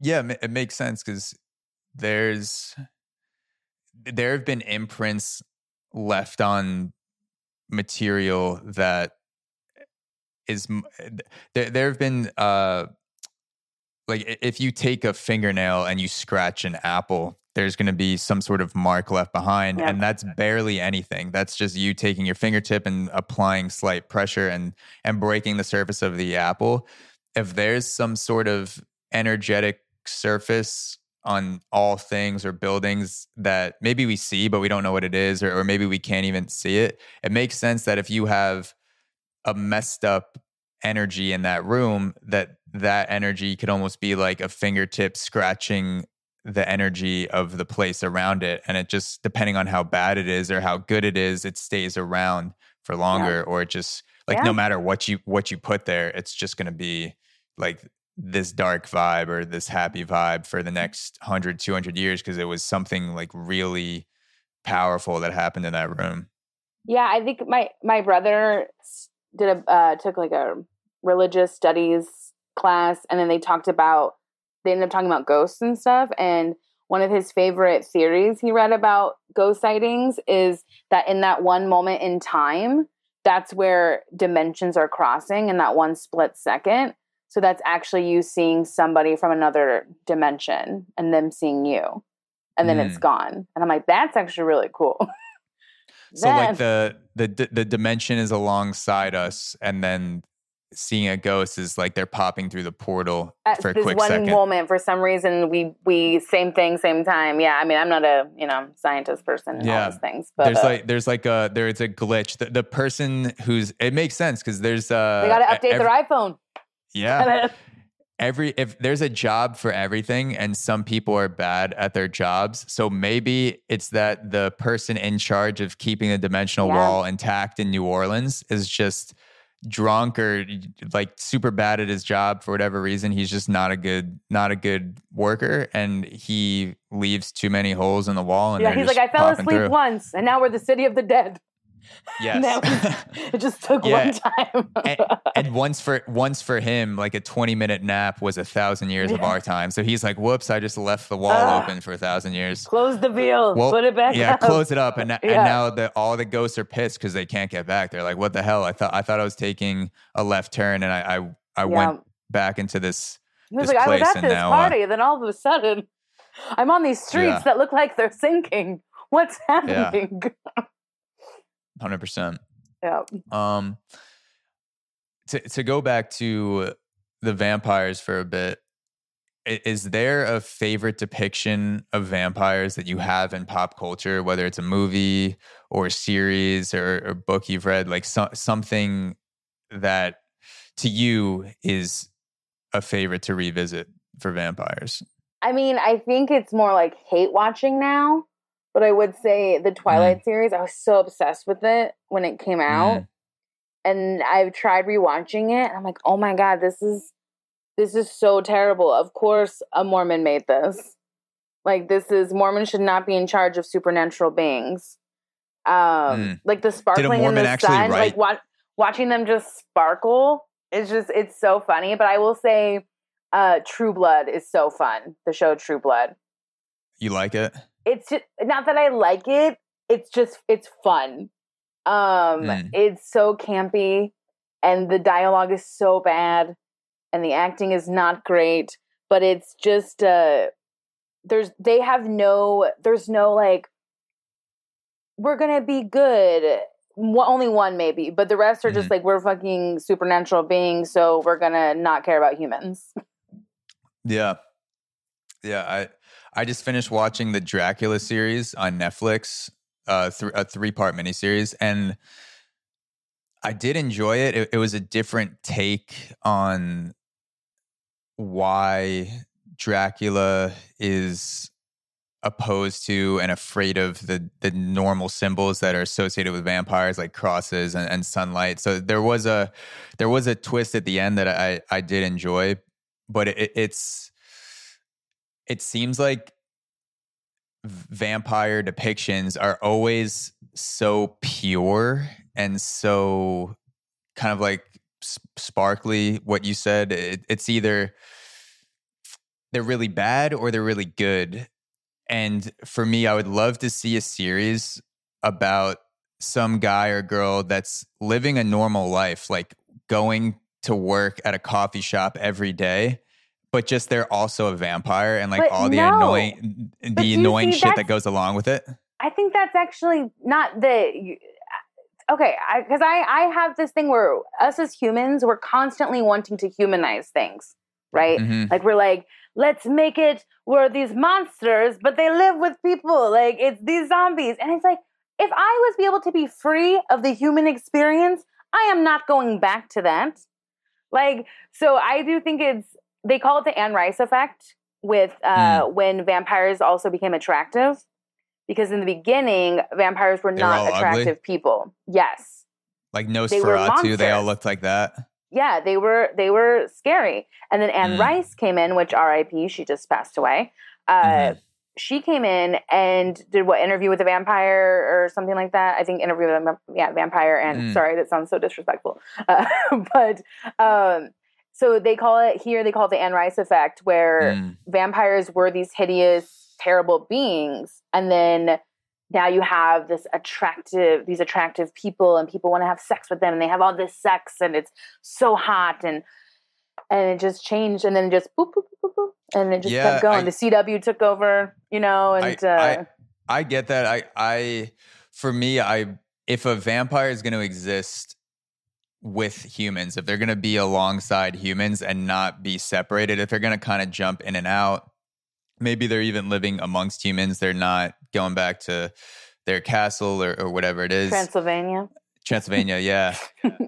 I for me, I just I crave some I think it would be interesting to just write something that is semi normal but has the annoyances and the realities of like the shit that you would have to do that other people think are weird but they don't know you're a vampire or maybe you only tell your best friend. Like like you're swiping on hinge or tinder not because you're uh like you want to go on a date but it's like it's my time of the month like you know i gotta you gotta, Gotta feed on someone tonight. And it's Yeah. and it's like you're like she's just swiping with her best friend through guys like talking about which one she's gonna eat tonight like oh this one's pretty cute. Well, oh he's like what about 5'10 what we what we do in the shadows?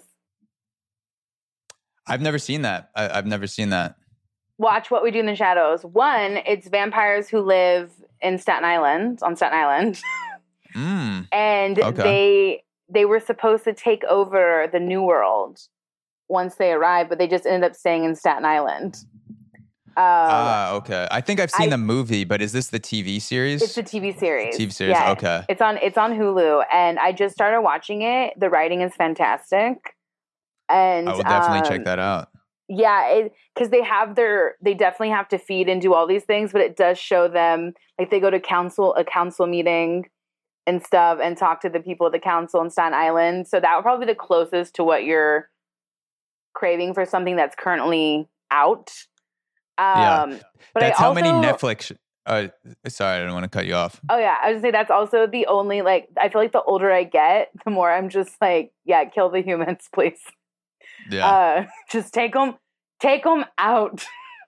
Just Th- this- stop the humans have to stop humanizing the vampires. We need to vampire the humans. That's what needs to happen. Yeah. This is also an example of how spoiled I am with the amount of shows that are out now where I'm like, I don't just want a vampire show. I want an entire cast and crew and screenwriter to write something for me. The the vampire shows, the, the nine shows that are on Netflix and Hulu aren't enough. I, I really need one that that slides in perfectly to my niche where, you know, 20 years ago I'd be like, oh, there's a vampire show on. I guess I'll watch that.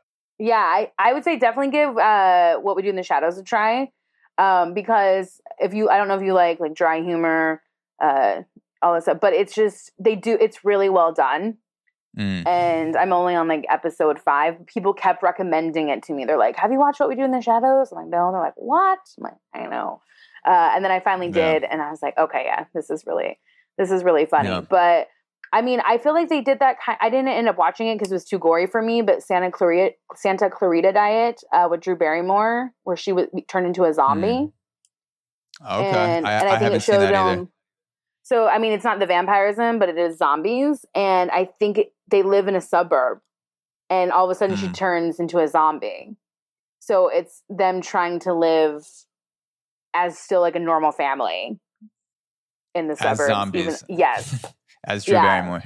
uh, people love it. I just it's so gory that I for me I just even though I love this stuff, I can't watch a lot of blood stuff.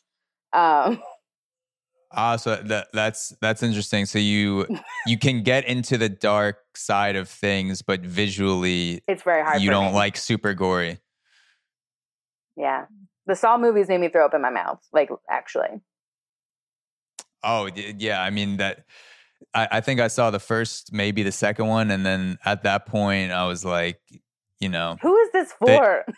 yeah, like the, at that point, it just kind of felt like the director was making porn for Yeah, himself. Just, where he's like jerking off, being like, "This doesn't do it for me anymore. Like, I I need this guy to saw off his foot and eat it in this movie." yeah, like I'm we're gonna like, play Jesus a game. Christ. No, we're not.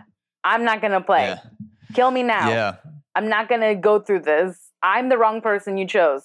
Sorry, Jigsaw. Not Yeah. not for me. I do not like a challenge. Yeah, and at a certain point, it, it doesn't feel creative anymore because it's just upping the ante on what already worked rather than doing a different twist for you know Saw Five or, or Better Saw games, Six. more blood. It's like no. Yeah, even even the games like make make uh like give me uh, uh I, maybe they made this I have no idea. Give me a Saw where like the victims turn it on Saw and turn that into a game on him or or you know tickle fights. Give me like give me like a Saw where Tell me a he joke. get yeah he gets replaced. He gets replaced with a guy who's just into the most humane punishment possible, and he's like, I'm gonna make you guys go to bed early tonight unless one of you uh chops off your foot, and they're just like, that's fine. I I'll would just- love I'll- to I'll go, to, bed. sleep early. Yeah. Actually, Thank Yeah, that's- that my doctor says. I could sleep more. So Yeah, yeah, I feel like unless they did like a political version where he's like, your your challenge is to get universal health care for the United States, and unless Oh, that, that- happens, your head will be chopped off and you'll be thrown into a meat grinder. And it's like, I mean, well, we- we, might as well start it because it's not going to happen.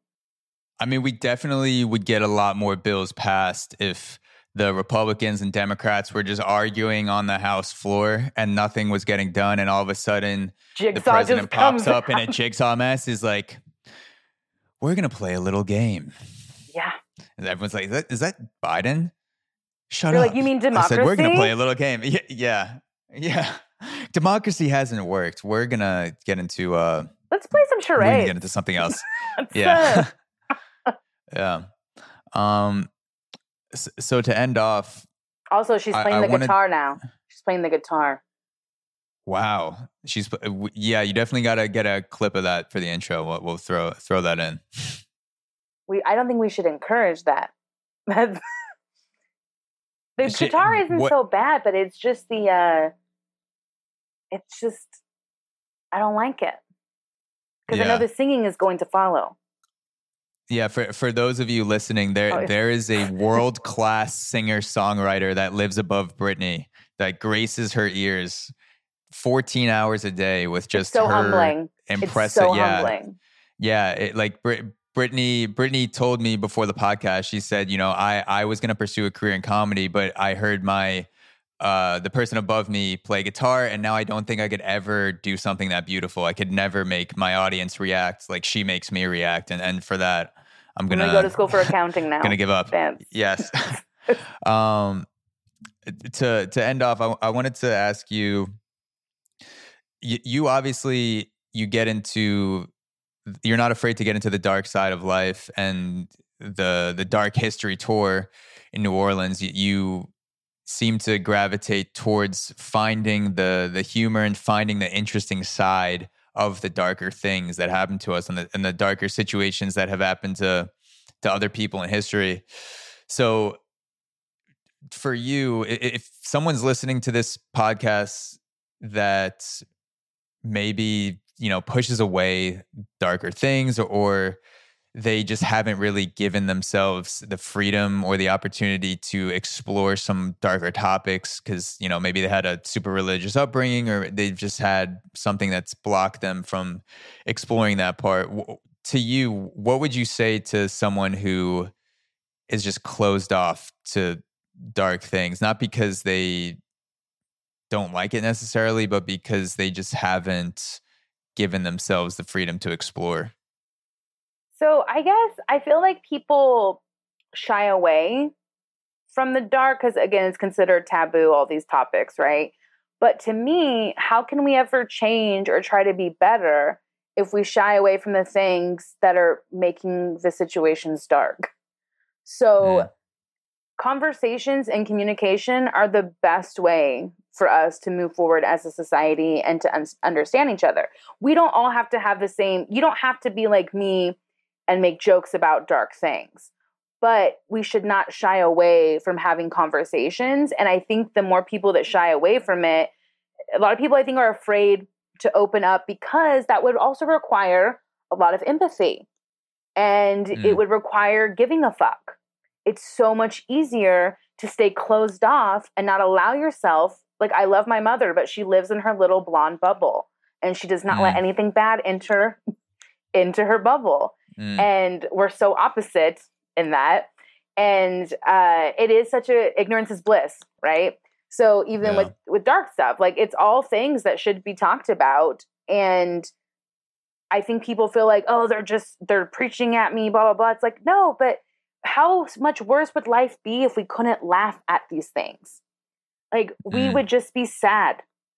And but most people who've actually gone through real shit laugh and they know I did a show in New York for um, a bunch of men who lived in a home because they were they're addicts. And I did a stand-up show for 60 men. And let me tell you, the, one of the best audiences I ever had because they're not pretending to be offended. They're not like I feel like I should be offended or I can't talk about this. They've been they've hit rock bottom. So they're Yeah. more they're just more open and they're like no, this if we don't laugh, we're going to cry. If we don't try and still Yeah. push through and allow these things to be like okay, I'm going to sit in this for a second. I'm still going to move forward doesn't mean I forget it. So I just encourage so many people to not shy away because one, welcome to the dark side. so much better. So much better. Who's always having more fun? People with sticks up their ass? Or Yeah. people who are just free and are like, yeah, man, life sucks and this terrible thing happened to me. But you know what? Woohoo! Let's go have a good time. You can have, it's not one or the other. You know, it's a melding of these of all these things we're we're complicated we're complicated beings we're not actually that complicated we just overcomplicate everything so open yourself go read reddit my favorite thing to do is i go read reddit in the news section and i see the headlines Mm. and they're all the most depressing thing you're ever going to read in your life and i'll try and write Mm. jokes about them as a as a writing exercise D- that that's crazy because I literally so I'll do a few solo podcasts a month, and what I try to do is I, I'll I'll read Reddit for eighty percent of it, and I'm not necessarily trying to be funny, and I'm sure people take it hundreds of different ways. But I my I think in my mind, all right, I want to take a hard take on this story, and if some people find it funny, some people like, and sometimes I'm just doing it because it's interesting, not necessarily because I agree it's with just your it. perspective on it too Yeah. Yeah. And I love scrolling through Reddit and scrolling through headlines and being like, all right, I may not know everything about this topic, but what's something that I could say that someone would listen to this take for 10 minutes or, you know, just get something, some level enjoyment out of this because I'm not an expert, but I can, you know, talk about stuff with a freedom that maybe experts can't talk about and, and try to find some light side and, and some of the darker shit. Yeah, I feel like we should have a news show called The Silver Lining, where because they'll they'll try to have shows called like Good News and like all this stuff of like, well, let's just say good news. It's like no, let's say the bad headlines and let's find a positive. Okay, that's Yeah. life. that's real. Yeah. Like th- there should be a, a segment to kick off every show, uh, murder suicides around Yes. the world this week, and then find something positive about that murder suicide. I have and, a joke in my stand up about a man in Japan who murdered all these women, and he gave them a choice between uh, suicide or murder.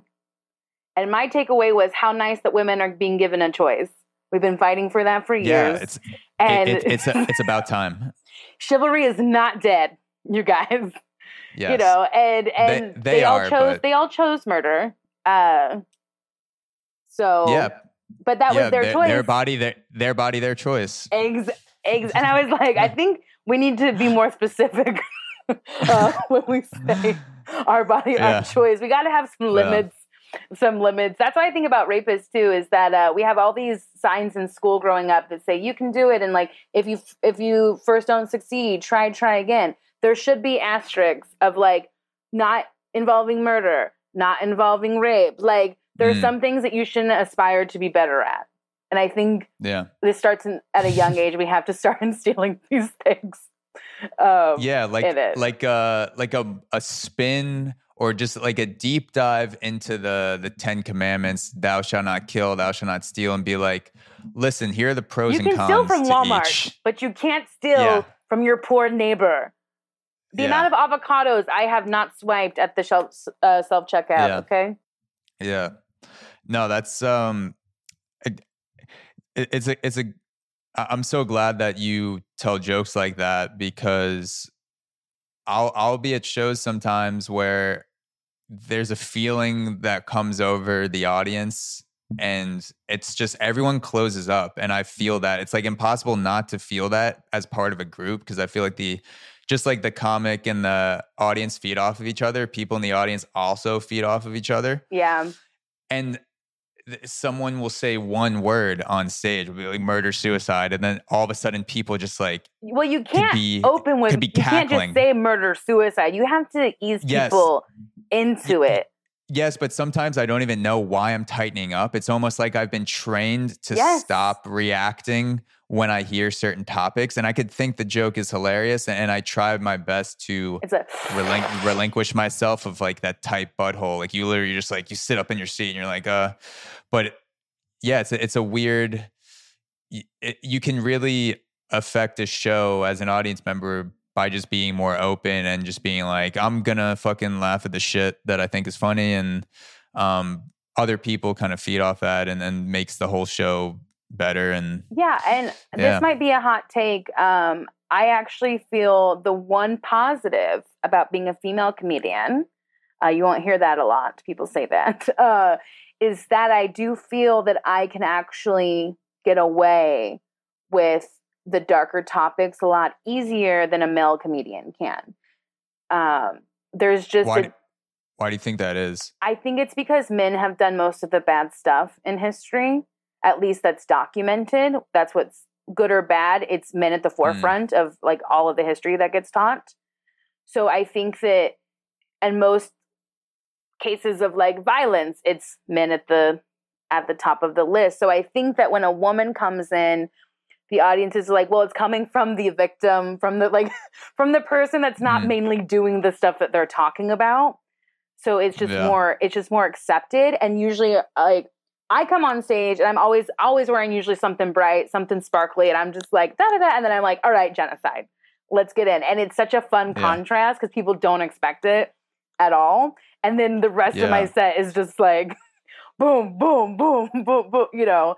Um, but I do think that because I've had like male comics say to me, "Oh, you're so lucky you're a woman, you can get away with that." And I said, "Well, it's not that you can't. You just have to approach it differently and make sure you're not punching down because if people feel like this is a hate speech that you're giving on the stage, they're not going to laugh." Yeah, yeah, it could it could be that maybe those those male comics just haven't figured out a way to make it funny yet. Like you yes. have, you haven't everyone has their own perspective and, and people can feel when you're being fake. And, yes. and I don't mean making up stories. I, I laugh all yeah. the time at stories that haven't actually happened, but it's funny. I just mean kind of giving off an energy that isn't really. Are you doing this show because you. are trying to be edgy, or is it because this is actually your perspective on this? Yeah, like, take? are you actually an edgy person, or are you playing yeah. an edgy role right now? Are, are you like?